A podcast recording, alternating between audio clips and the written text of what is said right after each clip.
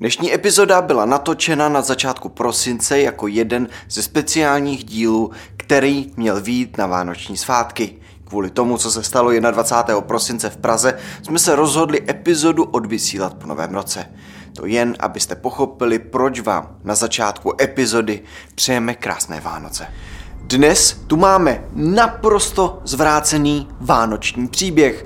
Dnes tu máme příběh asi těch nejhorších Vánoc všech dob jestli na tuto epizodu koukáte v průběhu Vánoc, jestli jste si řekli, že je čas si trochu odpočinout od pohádek a pustit si na svátek vánoční epizodu Noční můry, tak vám všem přejeme nádherné Vánoce. Doufáme, že na rozdíl od lidí v našem příběhu máte pohodu, klid a rodinu, která vás miluje. Vítejte na podcastu Noční můry. Jestli tě podcast Noční můry baví, tak prosím nezapomeňte zmáčknout tlačítko sledovat, aby ti žádná z budoucích epizod druhé sezóny neutekla. Rád bych tě také poprosil, aby si ohodnotil náš podcast. Velmi to totiž může pomoct dostat Noční můry k lidem, kteří ho ještě neznají. Jestli si chceš naše epizody vychutnat s obrazem, tak běž na YouTube kanál Noční můry. Teď už ale k našemu příběhu.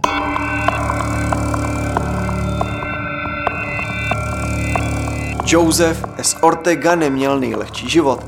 Byl synem přistěhovalců, kteří se marně snažili zařídit si ten nejlepší možný život a proto se přestěhovali do Ameriky. Joseph byl první generací rodiny Ortegových, která už se narodila na americké půdě. A k dobrému pocitu jeho rodičů Joseph do amerických ulic naprosto zapadl. O spousty desítek let později, když už bylo Josephovi bezmála 80, tak mu nikdo neřekl jinak než papá Joe. Neříkalo se mu jinak, protože to byla hlava rodiny. Muž, na kterého vždy byl spolech. Táta a dědeček, který tam zkrátka vždycky byl a vždycky pomohl. Papá Joe žil v Kovin v Kalifornii. Kovin je malé městečko, které má okolo 50 tisíc obyvatel. Kovin je město, které je často označované za předměstí Los Angeles a nachází se přibližně 30 km od centra LA. Papá Joe tady žil se svou manželkou Alicí Ortegovou. Joe a Alice byli známí snad napříč celým městem Kovin, jako ti, kteří si žijí svůj americký sen. Což Joea těšilo o to víc, že byl právě onou první generací jeho rodiny, která se narodila na americké půdě. Dodávalo to jeho úspěchu na důležitosti a obdivu, a to jak v jeho očích, tak i v očích jeho rodiny a okolí. Papá Joe totiž dokázal založit vlastní firmu, kterou ve chvíli, kdy Joe odešel do důchodu, přejal jeden z jeho dvou synů.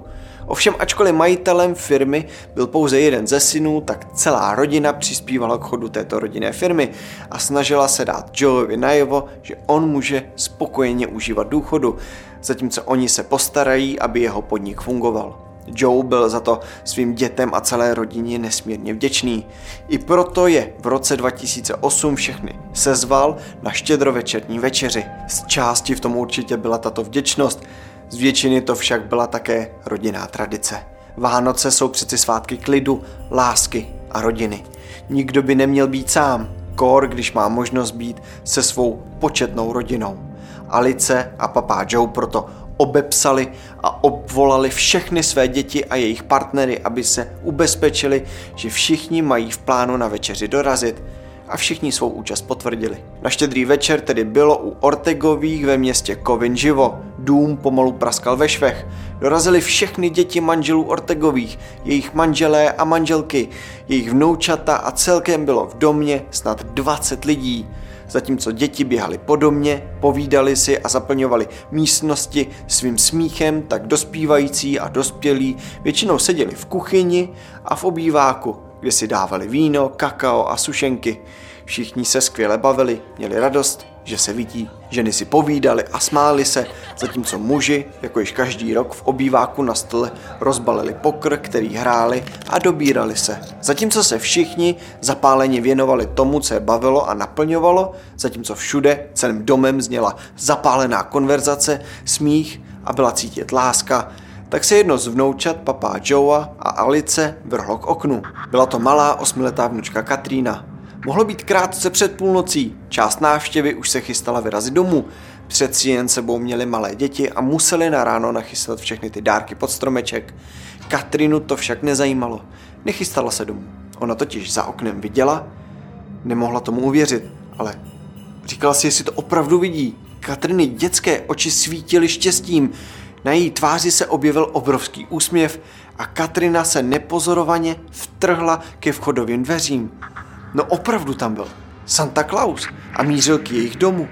Katarina nadšeně sledovala, jak se ta mužská, vysoká postava v červeném kabátě s ohromným bílým plnovousem šine k jejich dveřím.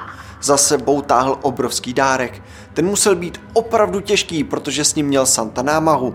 A když Santa konečně dorazil ke dveřím domu Ortegových, tak dřív, než Katrina radostně zavískala a dala všem vědět, kdo dorazil na jejich rodinou vánoční sešlost, tak se Santa zastavil. Pozvedl druhou ruku, ve které držel něco, co Katrina nikdy dřív neviděla.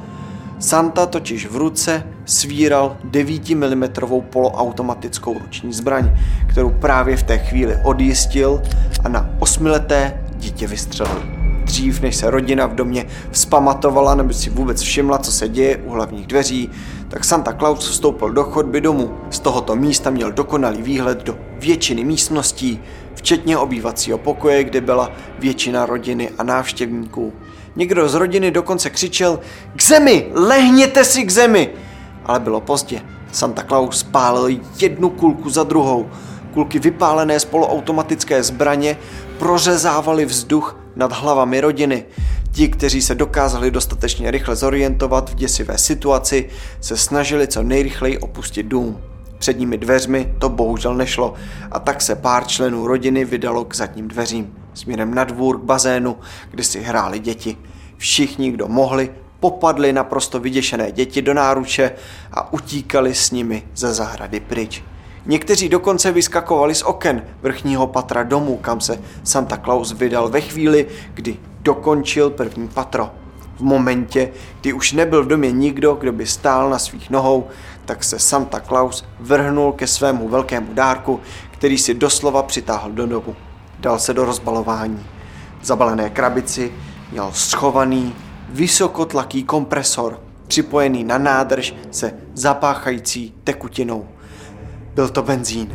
Santa Claus začal zuřivě obcházet dům Ortegových a všude, kam dosáhl vystřikující pramen benzínu, tam ho Santa Claus nastříkal. Když byl ze svou prací hotový, tak dům odpálil. Zatímco se dělo tohle v domě, tak jednomu z uprchlých členů rodiny se podařilo doběhnout k sousedům, které požádal o přivolání pomoci.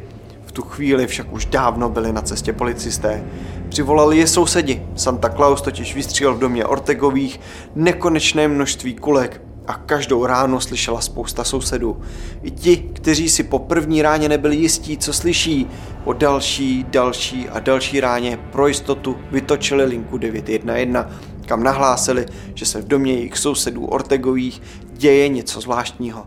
Někteří z nich si dokonce všimli muže v převleku Santy, který táhl balík domu k Ortegových jen pár chvil před tím, než se ozvala první rána. A zatímco policisté mířili k domu, tak dům už prakticky neexistoval. To místo, na němž se jen pár desítek minut zpátky konala celovečerní zábava pro celou rodinu, to místo, kde se ještě před chvílí slavili Vánoce a hrál pokr, ten dům, v němž jen pár minut zpátky zněl smích a dětská radost, už nebyl. Celý dům byl v plamenech. Benzín, který Santa Claus rozstříkal doslova všude, se vznítil při kontaktu s první jiskrou a na pozemku teď stálo spíš obrovské ohniště, ze kterého se krom jiných pachů šířil i neskutečný pach pálícího se masa. Na místo kromě policie dorazili hasiči. Konkrétně to bylo 80 hasičů, kteří se začali prát s plameny, jež šlehali do výše 15 metrů. I přes opravdu rozsáhlý a početný hasičský tým s takto silným požárem bojovali více než hodinu a půl. A když už se jim to podařilo konečně uhasit, tak lidé, kteří zůstali v domě po střelbě ležet, už nebyli rozeznatelní. Hasiči měli problém poznat i pohlaví obětí, natož jejich identitu. Následně se tak identita musela určit až podle zubních a lékařských záznamů. Zatímco hasiči bojovali s plameny, tak se policisté rozhodli vyslechnout několik svědků, tedy sousedů. Snažili se zjistit, kdo co viděl. Kdo dokáže popsat muže v Santa obleku a zda má někdo jakékoliv vodítko, které by jim o tomto bezcitném pachateli dokázalo říct víc. Vyptávali se sousedů tak dlouho, až narazili na jednu všímavou sousedku Ortegových. Ta policii při tomhle malém výslechu u ní doma prozradila, že si všimla odjíždějícího auta. Tohle auto mělo odjíždět přímo z místa činu a to konkrétně chvíli po útoku a zároveň krátce předtím, než přijala policie. Sousedka policistům prozradila, že to auto upoutalo její pozornost, jelikož z místa odjíždělo se zhasnutými světly a k jejímu podivu byla natolik při smyslech, že dokázala poznat, o jaké auto jde. Sousedka uvedla, že auto, které tu noc projíždělo ulicí se zhasnutými světly, byl modrý Dodge Caliber. Policisti byli u vytržení, doufali, že pachatel bude popálen někde v okolí domu, ale takhle se zdálo, že je na útěku. Na štědrý večer v převleku Santy Clause. Nikdo nevěděl, co si počít, kde najít muže v převleku Santy v noc, kdy tento převlek mohl mít kdokoliv. Kam se tenhle vražedný Santa vydal? Jel navštívit další rodiny? Tyto a nespočet dalších otázek se policistům rojily v hlavě a čas utíkal. Když hasiči konečně dohasili dům a zároveň ve chvíli, kdy bylo aspoň trochu bezpečné do domu, nebo tedy spíš do toho, co z toho domu zbylo vstoupit, tak policie našla těla devíti lidí. Devět obětí. Většina z nich byla skoro popravena. Ačkoliv tu noc kulky lítaly vzduchem, tak většina těchto obětí byla popravená ze skoro až těsné blízkosti do hlavy. A to nebylo jediné. Policie v noci obdržela telefonát – telefonát, ze kterého policistům přeběhl mráz po zádech. Přišel ze skoro 50 km vzdáleného města Silmar. Telefonující byl značně rozrušený a nejspíš upadl do šoku, když operátorce na lince 911 sděloval, že se zrovna vrátil k sobě domů a našel svého bratra. Jeho bratr Bruce Jeffrey Pardo seděl zhroucený na sedačce a v hlavě měl díru po kulce z 9 mm zbraně, přesně jako oběti Santa Clause. Jedna pistol byla nalezena v klíně Bruce a druhá byla nalezena na zemi v apartmánu, nedaleko jeho těla. Tohle tísňové volání položilo před policisty novou hromadu otázek. Jak to, že na místě byly dvě zbraně?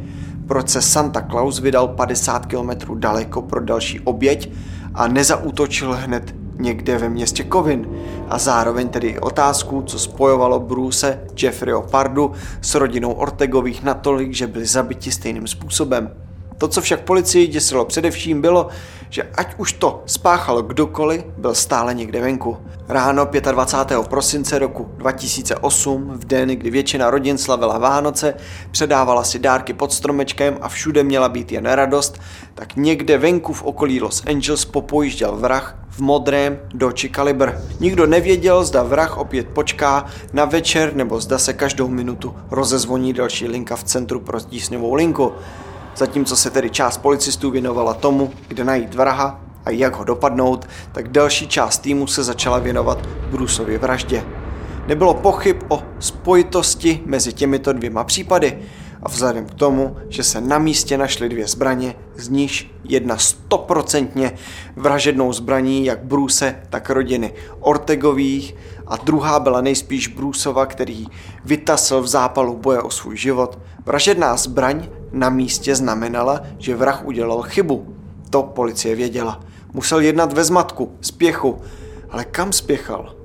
Kam měl namířeno? To zatím nebylo jasné, proto se policisté začali věnovat propojení mezi Ortegovými a Brusem. Bylo něco, co je pojilo? Proč si vrah vybral zrovna je? Vyšetřovatelé se tedy začali intenzivně zabývat životem Brusa Pardy a zjistili, že Bruce Pardo žil v San Fernando Valley, kde se také narodil. Dozvěděli se, že Bruce byl absolventem střední školy John H. Francis Polytechnic High School v Sun Valley, Los Angeles, po které se následně vydal na vysokou školu California State University v kalifornském státě Northridge, na které studoval počítačové vědy. Krátce po dokončení vysoké školy začal Bruce pracovat jako softwarový inženýr ve společnosti Jet Propulsion Laboratory v La Cañada, Flindridge. Tahle společnost byla původně založena výzkumníky z Coltechu v době, kdy v ní však pracoval Bruce, byla společnost již ve vlastnictví Národního úřadu pro letectví a vesmír, tedy ve vlastnictví NASA a společnost tedy vyvíjela kosmické prostředky a lodě. A ač se do té doby zdálo, že Bruce měl svůj život pevně v rukou, tak se později okolnosti mírně změnily. Policisté zjistili, že Bruce měl za sebou řadu nevydařených vztahů, které mu přinesly do života mnoho a mnoho starostí. V jednom z těchto vztahů měl Bruce dokonce syna jménem Matthew. Matthew byl rozkošný a i přesto, že to bylo mezi Brucem a matkou Matthew a komplikované, tak se oba snažili a starali se o své dítě. Až do osudného dne v roce 2001, kdy měl Bruce hlídat svého syna. Bruce měl s Matthewem skvělý vztah. Avšak ve chvíli, kdy do dveří domu vlezla Elena, matka Matthewa, tak měl Bruce jejich syna svírat v náručí s tím, že se stala nehoda. Ve vteřinách nepozornosti, kdy Bruce dělal něco uvnitř domu, tak se měl Matthew vyplížit ze zadních dveří domu a spadnout do bazénu. Rodiče s malým Matthewem spíchali do nemocnice, kde lékaři zjistili rozsáhlé poškození mozku, které z jinak zdravého Matthewa udělalo paraplegika, tedy člověka, který podle prognóz už nikdy nebude chodit. Bruce měl podle zjištění policie trávit ohromnou spoustu času v nemocnici se svým synem. Celé týdny, pak však víceméně ze dne na den změnil své chování a rodinu opustil.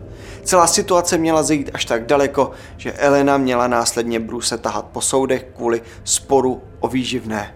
Elena měla následně spor vyhrát a donutit tak Bruce zaplatit dlužné výživné a účty spojené se zdravotními náklady malého Matthewa. Až pak, bingo, policie našla spojení. V roce 2003 se měl Bruce Jeffrey Pardo seznámit se Silviou Ortego a podle všeho mezi nimi brzy přeskočila jiskra a ta byla natolik silná, že spolu začali randit a o tři roky později, v roce 2006 se vzali. Všechno se zdálo být úžasné. Jezdili spolu a s dětmi na výlety, trávili spolu spoustu času poznáváním nových míst, hodně se spolu smáli, byli aktivní a plní lásky až dokud se jednou Sylvie nepodívala do Brusových daní. Tam totiž zjistila, že pobírá peníze na dítě jménem Matthew, na dítě, o kterém jí nikdy neřekl. Doslova ho zamlčel a i ve chvíli, kdy se ho na to měla Sylvie zeptat, tak měl Bruce lhát, že to dítě neexistuje, že jde jen o podvod, který dělá, aby dostal víc peněz. Zároveň někdy v tomhle období měl Bruce utrpět úraz kolene, který mu zajistil, že už nemohl pracovat jako dřív a najednou musel mít práci z domu. Jak vyšetřovatelé brzy poté zjistili, tak Sylvie měla svým přátelům prozradit, že se Bruce začal měnit. Měla být slyšena, jak svým známým říkala, že Bruce už doma prakticky neprojevuje emoce, lásku a že je většině nešťastný. Měl často vynechávat sprchu i převlékání. Celé dny jen seděl u počítače nebo ležel v posteli. V ničem neviděl smysl a Sylvie začala litovat svého rozhodnutí si tohodle může vzít. Nebyl to ten, koho poznala, ten, koho si vzala. V roce 2008 proto Sylvie požádala o rozvod, který byl následován soudem, v němž soudce rozhodl, že Bruce je povinný posílat Sylvii 1785 dolarů měsíčně jako manželské výživné což jen prohlubovalo už existující Bruceovi problémy s penězi. Tohle zjištění poskytovalo Bruceovi naprosto dokonalou motivaci k tomu, aby se své manželky zbavil. A jak zjistili policisté později, tak Bruce se opravdu 11. června roku 2008 vydal do prodejny zbraní ve městě Burbank v Kalifornii, kde si koupil svou zbraň. Tuhle zbraň koupil Bruce v hotovosti, což v policistech vyvolalo otázku, zda se snažil zanechat co nejméně 100 při nákupu. V červenci, v měsíci, kdy začal platit příkaz o placení manželského výživného, Bruce přišel o práci. Jeho zaměstnavatelé měli zjistit, že si Bruce účtoval hodiny, které ve skutečnosti neodpracoval, čímž si vydělával peníze, které mu právem nepatřely. To se samozřejmě jeho zaměstnavateli nelíbilo a proto Bruce propustil. Tahle skutečnost nejspíš vedla k tomu, že se v červenci Bruce vydal opět do stejného obchodu v Burbanku a pořídil si druhou zbraň. V následujících dvou měsících si pak měl pořídit ještě další dvě. Tady policie spozornila. Na co potřebuje čtyři pistole? O to spíš, pokud je ve fázi života, kdy šetří peníze. Co se policii podařilo zjistit, bylo, že kdykoliv Bruce v tomhle období s někým mluvil, tak ze všeho vinil svou bývalou manželku, tedy Sylvie. Nechal se několikrát slyšet, že kdyby Sylvie nepotkal, žil by jinak. Nic by se tolik nepokazilo, kdyby nebylo jí. A jak už policisté věděli, Sylvie Ortega byla mezi jedněmi z obětí tohohle vánočního masakru. Bruce věděl, že se tahle vánoční sešlost bude dít, věděl i kde přesně se bude dít, protože na ní už několikrát byl. To ještě ve chvíli, kdy byl součástí rodiny. Ještě ve chvíli, kdy nenosil oblek Santa Clause. Jak se vyšetřovatelům později podařilo potvrdit, tak v onen večer byl v převleku Santy opravdu Bruce. Rozhodl se zbavit se všech, kteří podle něj mohli za jeho zničený život. Všech, kteří se mu v jeho představách vysmívali do tváře. Všech, které znal. Bruce ten večer 24. prosince roku 2008 cestoval v autě z půjčovny až před dům svého bývalého tchána a své rázně šel k domu, který z paměti znal, oblečený za Santa Clause s přesvědčením, že se toho večera konečně pomstí. A pak, když se konečně otevřely dveře a jeho velký plán nabral na skutečných obrysech, tak se Bruce rozhodl chladnokrevně zastřelit každého obyvatele domu. Díval se do vyděšených očí lidí, které znal, lidí, kteří ještě v celku nedávno tvořili jeho rodinu a v ten moment jakoby na všechno zapomněl. V ten moment je všechny nenáviděl a stal se z nich pouhý cíl jeho útoku. Vyšetřování, které proběhlo, odhalilo, že Bruce po podpálení domu Ortegových nasedl do auta, v němž se převlékl do civilního oblečení a odjel blok daleko od domu svého bratra. Tam auto zaparkoval a došel až k jeho bratrovi domů, kde se připravil o život prostřelením hlavy.